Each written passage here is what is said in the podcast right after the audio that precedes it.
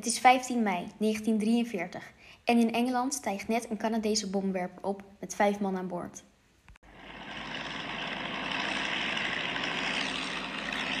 Het zijn jonge mannen, rond de 25 jaar. Ze vlogen richting Keulen om daar de staalfabriek te bombarderen.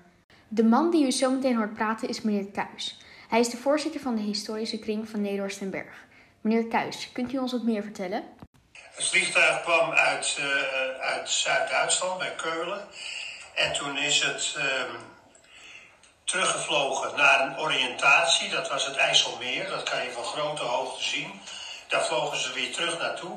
Maar toen kwamen ze een Duitse nachtjager tegen en die heeft erop geschoten. Toen is het in brand geraakt. En toen is het over 's-Gravenland hier naartoe gekomen, brandend. En uiteindelijk zo in de lucht ontploft en neergestort bij het Boezemkanaal. De missie was dus geslaagd, maar het vliegtuig is ontploft en neergestort in het weiland van Nederhorst den Berg.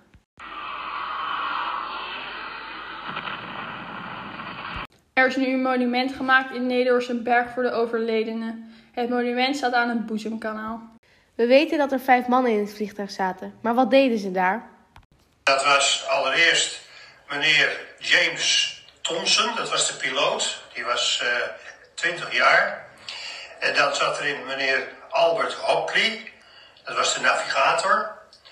En dan zat er nog in meneer Joseph Etier, dat was de bommenrichter.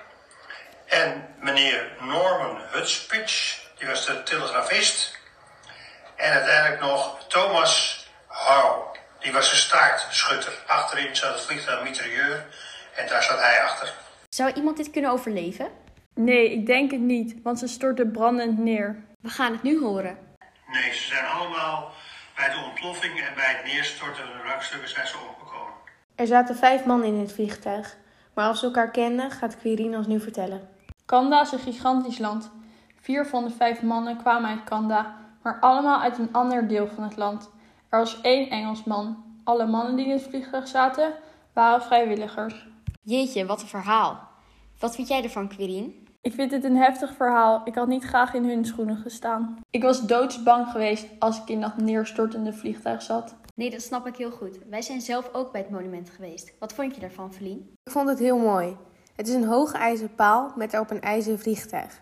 Het vliegtuig staat gekanteld, waardoor het goed duidelijk is dat het aan het neerstorten is. Naast het monument staat een bordje met daarop informatie over de inzittenden.